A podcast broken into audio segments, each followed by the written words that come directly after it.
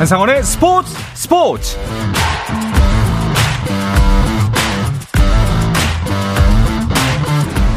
스포츠가 있는 저녁 어떠신가요? 아나운서 한상원입니다. 오늘 하루 이슈들을 살펴보는 스포츠 타임라인으로 출발합니다.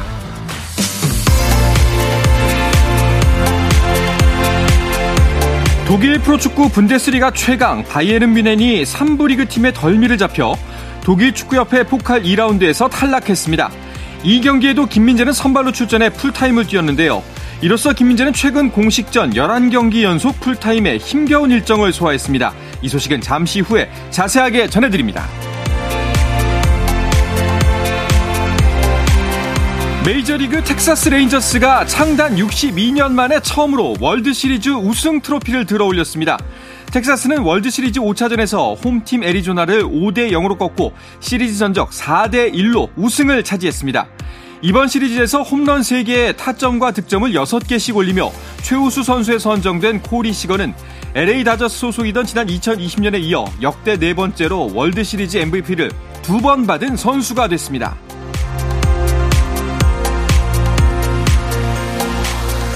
여자 축구대표팀이 파리올림픽 본선 진출에 실패했습니다. 콜린 벨 감독이 이끄는 대표팀은 중국에서 열린 2024 파리올림픽 아시아 2차 예선 조별리그 B조 3차전 중국과의 경기에서 후반 17분 심서연의 골로 앞서갔지만 후반 33분 왕산산에게 실점하며 1-1 무승부를 기록했습니다. 이로써 1승 2무에 그치며 조 2위를 차지한 대표팀은 2승 1무로 조 1위에 오른 북한에 밀려 역대 첫 올림픽 본선 진출에 실패했습니다. 미국 프로농구 NBA에서는 LA 레이커스가 LA 클리퍼스와의 시즌 첫 맞대결에서 연장 끝에 130-125로 이겼습니다. 이로써 레이커스는 2020년 12월 15일 이후 약 3년 만에 클리퍼스를 꺾고 LA 더비 11연패에서 벗어났는데요. 레이커스의 르브론 제임스는 35득점, 12리바운드, 7어시스트로 맹활약하며 팀을 승리로 이끌었습니다. 한편 최근 트레이드로 클리퍼스에 합류한 제임스 하든은 결장하면서 이적 데뷔전을 다음 기회로 미뤘습니다.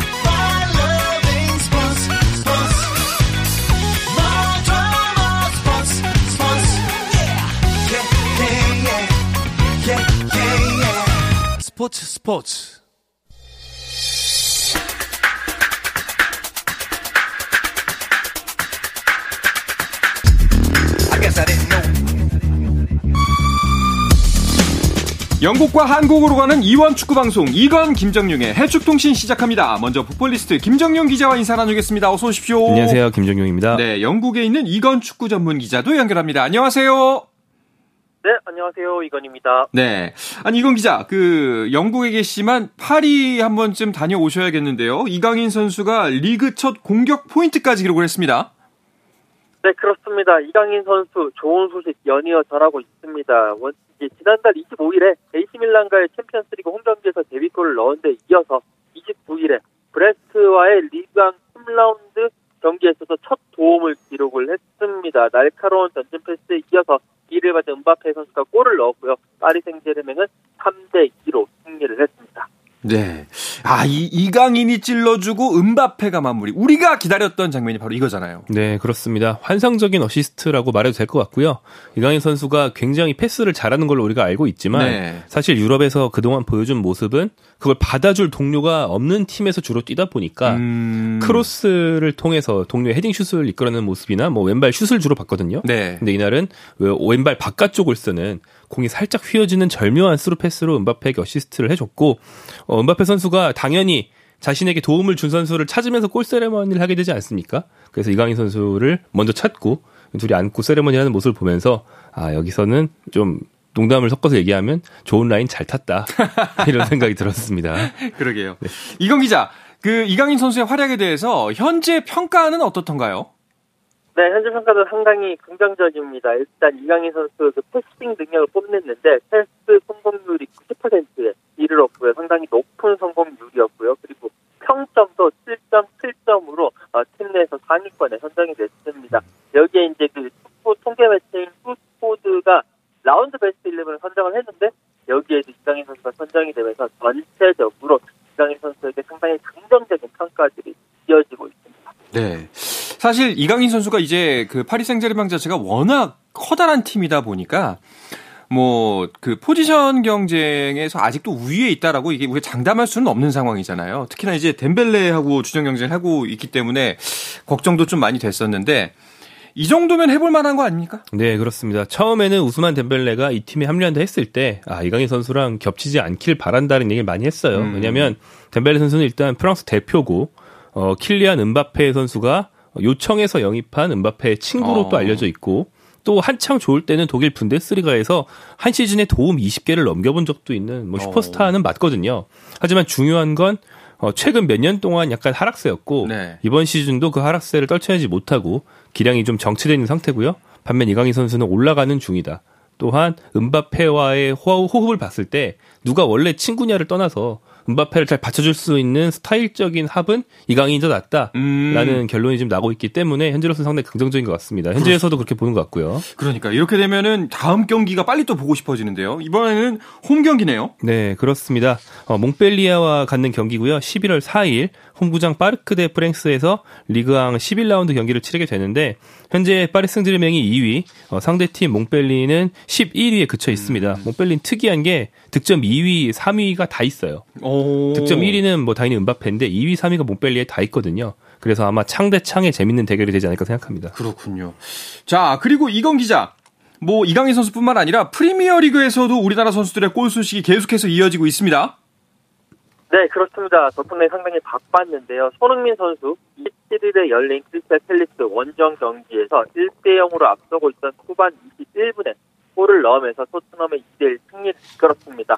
손흥민 선수 리그 8호 골을 집어넣었고요. 황희찬 선수 그 다음날 뉴캐슬과의 홈경기에서 1-1로 치고 있던 후반 26분에 환상적인 그 접기 동작으로 수비수 농락하고 난 후에 골을 넣었고요. 팀은 2-2로 무승부 거뒀습니다. 여기에 이브리그 챔피언십 그 노리치 시티에서 뛰고 있는 황의조 선수도 썬더랜드 원정에서 골을 기록을 하면서 잉글랜드 진출 첫 골을 기록을 했습니다. 네. 아니 근데 어떻게 이렇게 갑자기 다 잘하죠? 뭐 토트넘 같은 경우에는 이제 손흥민 선수가 원톱으로 나가가니까 팀도 선두고 손흥민 선수도 지금 리그 득점 단독 2위잖아요. 네, 그렇습니다. 이렇게 한국 선수 특히 한국 공격수들이 잘 잘하니까 네. 클린스만 형님만 믿는다. 이제 그분만 잘해주시면 내년 아시안컵은 괜찮다. 네. 이런 농담들이 나올 정도로 한국 선수들의 전반적인 기량과 최근 컨디션은 아주 최고점에 달해 있는데요. 말씀하신 대로 토트넘은 손흥민 선수를 윙어나 이선자원이 아닌 최전방에 기용하는 그런 흔히 말하는 손톱 전술을 썼을 때 네. 지금 선수들의 기량이 전반적으로 극대화가 되고 있다. 기존 스트라이커인 해리케인도 비슷하게 최전방에 머물러 있지 않고 뒤로 내려가는 모습을 보여줬는데 해리케인이 뒤로 내려가서 미드필더로 변신했을 때 한 번에 묵직한 패스를 때려줘서 손흥민에게 전달하는 편이었다면 손흥민은 스트라이커의 자리 벗어나서 미드필더로 내려갔을 때 동료들과 수시로 굉장히 유연하고 복잡한 그런 로테이션 움직임을 가져가면서 전반적으로 팀을 유연하게 만들어줍니다. 그래서 케인이 있을 때보다 오히려 보는 맛이 더 좋아졌고 더 재밌는 축구를 할 수 있게 됐고요. 결과도 좋아지고 있죠. 그러니까 토트넘 선두는 진짜 이게 웬일이지 싶습니다. 손흥민 선수의 현재 기분도 굉장히 궁금한데요. 이건 기자, 경기 후에 손흥민 선수 직접 만나보셨죠? 네, 맞습니다. 크리스탈 팰리스전이 끝난 이후에 그 믹스전에서 손흥민 선수를 만났는데요. 상당히 좀 어려웠던 경기였어요. 하지만 손흥민 선수는 자신한테 찬스가 올 줄 알고 있었고 그 찬스를, 그 기회를 잘 살렸다라면서 그 득점의 비결 이야기했고 또 지금 손흥민 선수가 리그 8골, 득점 랭킹 2위를 달리고 있거든요. 그 득점왕 경쟁에서 엘링 혼란 11골로 보이는 혼란 선수를 따라가고 있는데 이 득점왕에 대한 생각도 들어봤습니다. 직접 한번 들어보시죠. 전혀 신경 안 쓰고 있고요. 그냥 어떻게 하면 제가 더 팀한테 더 도움을 많이 줄까를 가장 많이 생각하고 있는 것 같아요. 지금 저의 개인적인 기록들보다는 팀을 위해서 조금 더 희생하고 조금 더 뛰어주고 하는 게 어떻게 보면 저한테 가장 중요하다고 생각하는 거기 때문에 그런 것들을 했을 때 또 골이 자연적으로 따라온다고 생각을 하거든요. 그래서 또 선수들도 분명히 저를 위해서 플레이를 좀 많이 해주고 또 저를 위해서 또 찬스를 많이 만들어주고 있기 때문에 이런 부분에 있어서 뭐 제 개인적인 기록을 생각하기보다는 그냥 정말 어떻게 하면 더 팀을 위해서 더 제가 희생할 수 있을까를 더 많이 생각하게 되는 것 같습니다. 손 캡틴입니다. 뭐 개인 기록보다는 어떻게 하면 내가 더 팀에 도움이 될 수 있을까? 정말 캡틴다운 이야기인데요. 손흥민 선수 지금 혼란이 득점 1위인데 3골 차가 나죠? 네, 그렇습니다. 엘링 혼란 선수, 맨체스터 시티에 있는 세계 최고의 스트라이커죠. 이 선수가 현재 11골로 득점 선두를 달리고 있고요. 손흥민 선수가 8골로 득점 단독 2위에 올라 있습니다. 손흥민 선수가 이제 살라, 윌슨, 황희찬 등과 이제 득점왕의 경쟁을 하고 있는데 살라, 모하메드 살라와는 동갑이기도 하고, 지난 시즌 계속 누가 득점왕에서 레이스 더 위에 있느냐, 또 누가 더 높은 평가를 받느냐, 많이 경쟁을 해온 사이예요. 그리고 이제 윌슨과 황희찬은 좀 더 뒷세대라고 할 수 있겠죠. 네. 자, 그리고 또 한 가지 굉장히 고무되는 소식 중에 하나가 10월에 이달의 베스트 11을 뽑는데요. 이건 기자, 이 베스트 11에 혼란이 아니라 손흥민 선수가 원톱 공격수로 이름을 올렸다고요? 네, 그렇습니다. 그 축구 통계 매체인 후스코드닷컴이 그러니까 다른 일부 패널의 그런 평가가 아니라 순수하게 평점을 가지고 이 베스트 11을 이달의 베스트 11을 뽑았는데요. 손흥민 선수가 7.68점을 기록을 하면서 공격수들 중에 가장 점수가 높은 3명 중에 1명이 됐습니다. 그 덕분에 이 프리미어리그 10월에 베스트 11에 선정이 됐고요. 네. 야, 진짜, 그리고 또 득점왕 경쟁 이 순위표를 쭉 보면요. 또 한 가지 놀라운 게, 황희찬 선수도 사실상 가시권이에요. 예, 5위입니다. 지금 6경기를 득점을 하고 있고, 6골을 넣고 있죠. 네. 이 득점왕 레이스에 황희찬 선수까지 껴있다는 게 저희는 굉장히 기분이 좋거든요. 네, 리그 6골이기도 하고, 홈으로 봤을 때, 원정 빼고 홈만 봤을 때 6경기 연속골이기도 하고, 지금 6이라는 숫자와 인연이 굉장히 좋은데, 네. 이렇게 홈 6경기 연속골은 구단 146년 역사상 최초의 기록이라고 하니까, 더욱더 이제 홈팬들 앞에서 사랑받을 수 있는 골이기 때문에 더 기분이 좋을 것 같고요. 네. 말씀하신 것처럼 손흥민이 2위, 황희찬이 5위, 딱 5명으로 자르면 가장 상위권 선수들을 보는 거잖아요. 더 밑에 더보기를 누르지 않고 네네. 1위부터 5위까지를 봤는데 한국인이 2명 있다. 그러니까요. 이 상태가 근 한 달간 유지가 되고 있는데 굉장히 좀 예전 같으면 상상할 수 없었던 그런 일이고요. 황희찬 선수 조금만 골 더 넣으면 손흥민에 이어서 한국인 역대 프리미어리그 득점 이제 2위로 올라갈 수 있습니다. 그렇죠. 기존에 박지성, 기성용 이런 선수들이 오래 뛰었지만 골을 많이 넣는 편은 아니었기 때문에 네. 황희찬이 손흥민에 이어서 2위 금방 할 수 있을 것 같습니다. 진짜 이거 해외 사이트에 들어가 봐도 2위 손 그리고 5위 황 이렇게 써 있는 거 아니에요. 진짜 상상하기 힘든 일들이 벌어지고 있다. 태극기 2개. 그러니까요. 네. 참 신기한 일인 것 같습니다. 그런데 이건 기자, 황희찬 선수하고 환상적인 콤비 플레이를 보이고 있는 네투 선수가 부상을 당했습니다. 이건 좀 걱정이 되는 부분이에요. 네, 그렇습니다. 이 황희찬 선수의 골 폭풍의 뒤에는 페드로 네트 선수의 정말 좋은 패스들이 있었는데요. 네트 선수가 리그에서 도움 7개를 기록을 하면서 지금 도움 랭킹 1위에 올라있는 환상적인 선수거든요. 그런데 뉴캐슬전 경기 도중에 오른쪽 햄스트링 근육 부상으로 인해 가지고 교체가 됐고요. 그리고 울버햄튼 같은 경우에는 네투 선수가 올해 안에는 돌아올 수 없을 수도 있다라는 그런 이제 예상도 나오고 있습니다. 여기에 대해서 상당히 울버햄튼이 초부상인데 이 부분에 대해서도 황희찬 선수 걱정이 많았거든요. 황희찬 선수의 이야기 직접 한번 들어보시죠. 당연히 네트 선수가 그동안 저희 팀에 해준 그런 역할들을 완전하게 메우기가 쉽진 않겠지만 또 다른 선수들이 그 선수들이 할 수 있는 그런 역할들을 찾아서 저희가 또 좋은 장면들을 계속 만들어 나가는 게 당연히 저희가 해 나가야 될 그런 상황인 것 같아요. 사실 황희찬 선수가 잔부상이 계속 잦았기 때문에 이번 시즌만큼은 부상이 없었으면 좋겠다 해서 실제로 좀 큰 부상 없이 경기를 잘 뛰고 있었는데 이번엔 황희찬 선수의 도우미가 부상을 당해버렸네요. 네, 네투 선수는 이번 시즌 프리미어리그 윙어 중에서 가장 뛰어난 선수 중에 한 명이라고 정말 극찬을 받아왔어요. 그러니까 네투가 상대를 많이 흔들어주면 그 빈 공간으로 뛰어든 황희찬이 마무리한다. 네. 이런 조합이었거든요. 네투가 없는 거는 상당히 타격이 클 거고 감독이 황희찬 중심으로 또 어떻게 나머지 선수들로 조합을 짤지 고민이 많을 겁니다. 네, 지금 흐름이 좋기 때문에 이걸 좀 잘 활용했으면 좋겠습니다. 그렇습니다.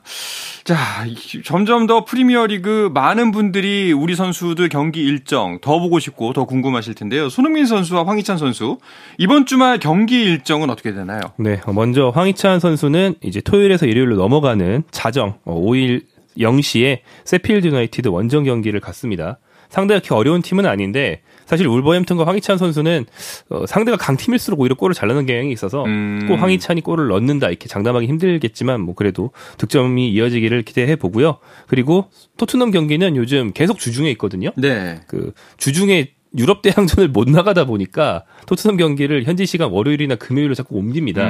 그래서 현지 시간으로 월요일, 한국 시간으로 화요일 새벽 5시에 토트넘과 첼시의 경기가 있습니다. 런던 더비라고 할 수 있고 굉장히 치열하겠죠. 그렇습니다. 과연 무패 행진을 이어갈 수가 있을지. 자, 그리고 손흥민, 황희찬 코리안 더비도 예정이 돼 있네요. 네, 말씀드린 그 주중 경기 이후에 다음 주말 11월 11일에 울버햄튼과 토트넘이 경기를 갖기 때문에 이거 역시 일종의 런던 더비입니다. 울버햄튼도 네. 런던권에 있는 팀이기 때문에. 그리고 코리안 더비가 이렇게 둘 다 굉장히 많은 골을 넣은 상태에서 벌어진다는 거. 우리뿐 아니라 현지에서도 관심이 정말 클 것 같습니다. 그렇습니다. 사이좋게 한 두 골씩 더 넣어서 좀 순위 좀 확확 올렸으면 좋겠습니다. 자, 그런가 하면 바이에른 뮌헨의 김민재 선수는 발롱도르 시상식에서 22위에 올라서 눈길을 모았는데요. 이 소식은 잠시 쉬었다가 와서 자세하게 나누도록 하겠습니다.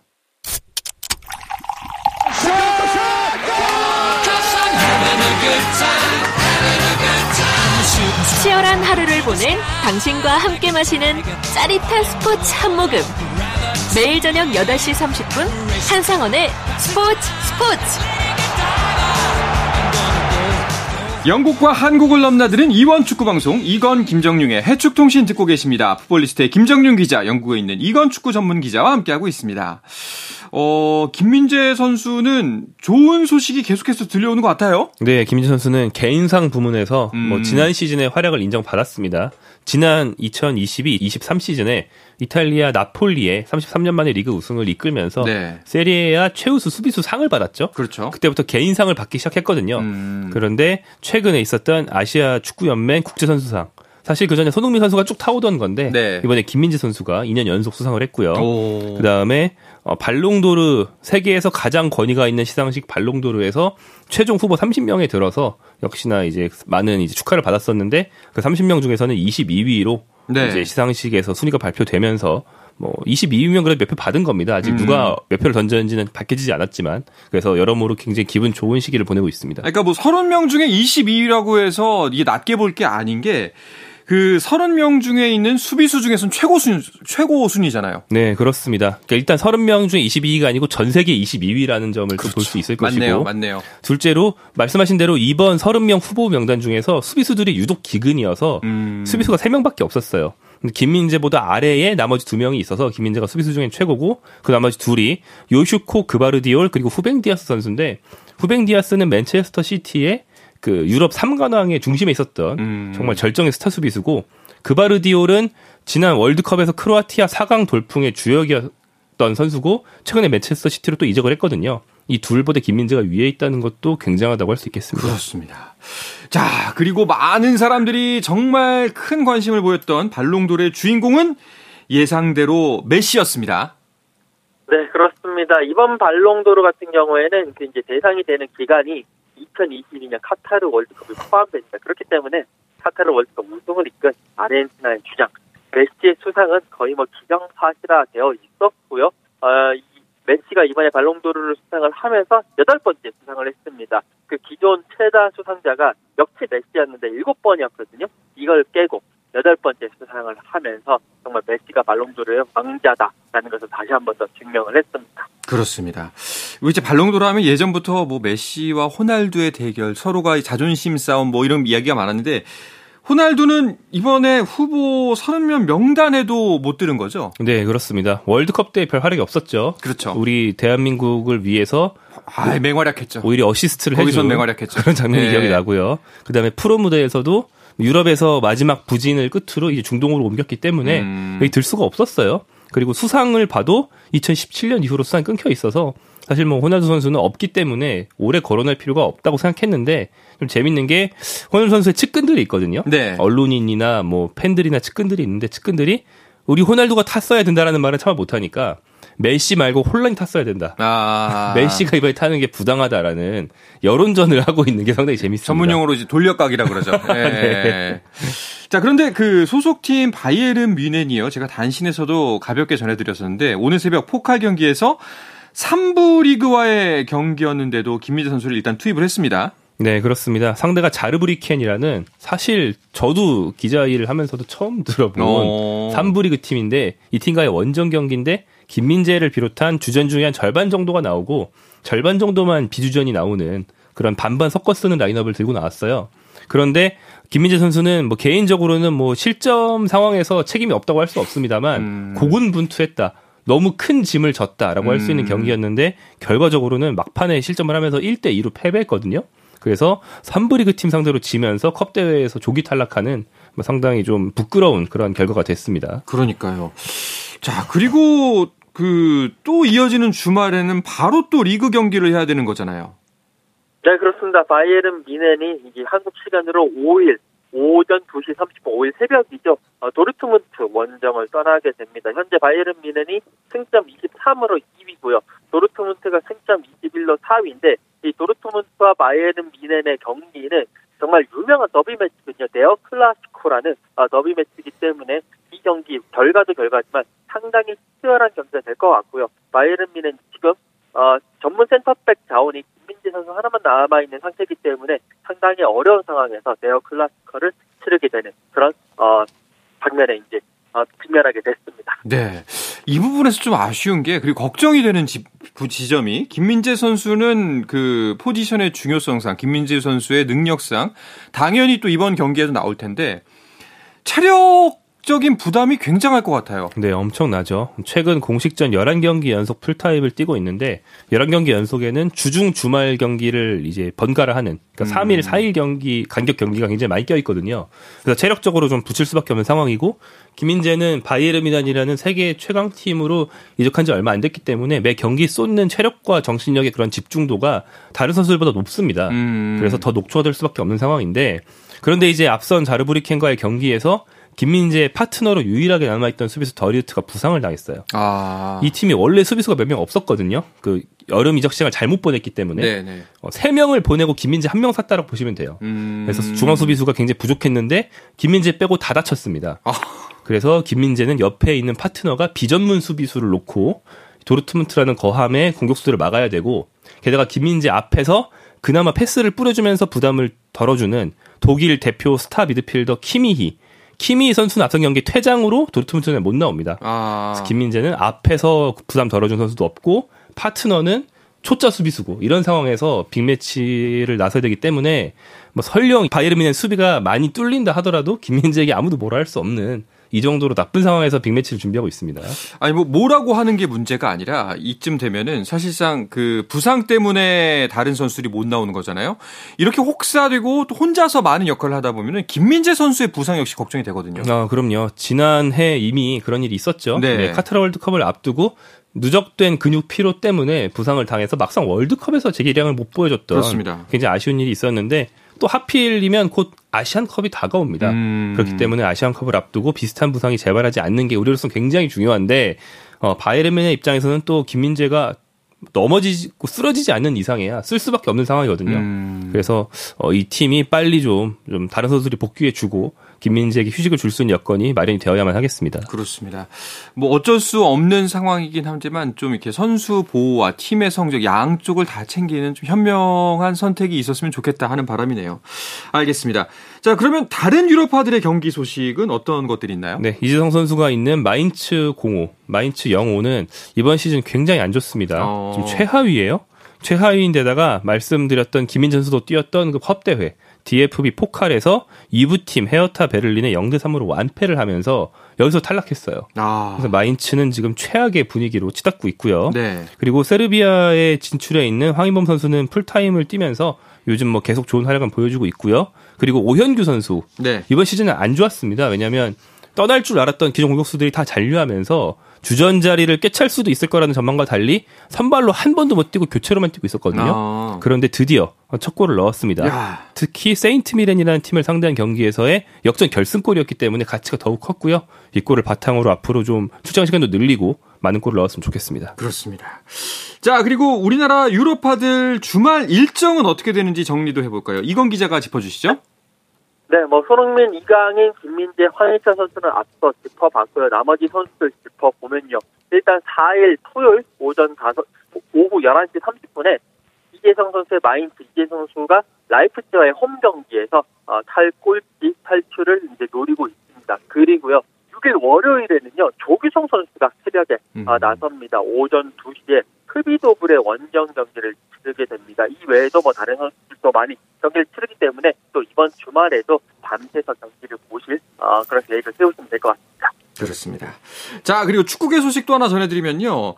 2034년 월드컵 개최지가 확정이 될 분위기입니다. 사우디아라비아가 그 주인공이죠? 네, 그렇습니다. 많은 분들이 엥? 이라고 생각하실 수 있어요. 네. 중동에서 월드컵을 한 게 작년인데 34년이면 겨우 12년 만이거든요. 그렇죠. 12년 만에 같은 지역에서 월드컵을 또 할 수가 있나? 라고 생각하실 수 있는데 너무 일찍 사우디아라비아에게 그 개최권을 주기 위해서 국제축구연맹이 다른 대륙들을 빨리빨리 좀 처리해버리는 식으로 한 월드컵에 세 개 대륙이 동시에 열게 막 만들어버리면서 빨리빨리 사우디아라비아에게 몰아줬다라는 의혹이 있을 정도로 굉장히 같은 지역으로 빨리 돌아옵니다. 하지만 결과적으로는 사우디아라비아가 거의 단독 입찰에 가까운 상황이 되면서 네. 2034년 대회를 열 것이 지금 확실시 되고 있습니다. 이러면 이제 또 겨울 월드컵이 열릴 것 같은데 유럽에서는 이 결정에 대한 반향이 어떤가요? 반길 수가 없을 것 같은데. 네, 그렇습니다. 지난번 카타르 월드컵도 겨울에 월드컵이 열렸기 때문에 유럽 시즌 한중간에 월드컵이 열리면서 상당히 각 클럽이라든지 팬들이 좀 볼멘 소리를 많이 했습니다. 그렇죠. 이번에도 어쩔 수 없이 겨울에 월드컵이 열리게 됐고요. 유럽에서는 이제는 경쟁이 의미 없었고 사우디아라비아가 입지 신청했을 때 대체는 그냥 사실화된 거 아니냐, 어쩔 수 없다. 그리고 사우디아라비아가 여러 가지 인권이라든지 언론 탄압이라든지 이런 문제를 스포츠를 통해서 이미지를 쇄신하는 스포츠 워칭을 계속하고 있는데 여기에 대해서도 돈을 앞세우고 있기 때문에 어쩔 수 없다라는 좀 푸념 섞인 그런 반응들이 많이 나오고 있습니다. 네, 어쩔 수 없다라는 말 반박은 못하겠습니다만 무언가 여기에 대한 논의는 있어야 되지 않을까 싶다는 생각이 좀 드네요. 알겠습니다. 자, 오늘은 이 소식을 끝으로 이번 주 해축통신 마치도록 하겠습니다. 이건 기자 오늘도 고맙습니다. 감사합니다. 네, 풋볼리스트의 김정용 기자도 감사합니다. 네, 고맙습니다. 자, 내일도 저녁 8시 30분에 뵙겠습니다. 한상원의 스포츠!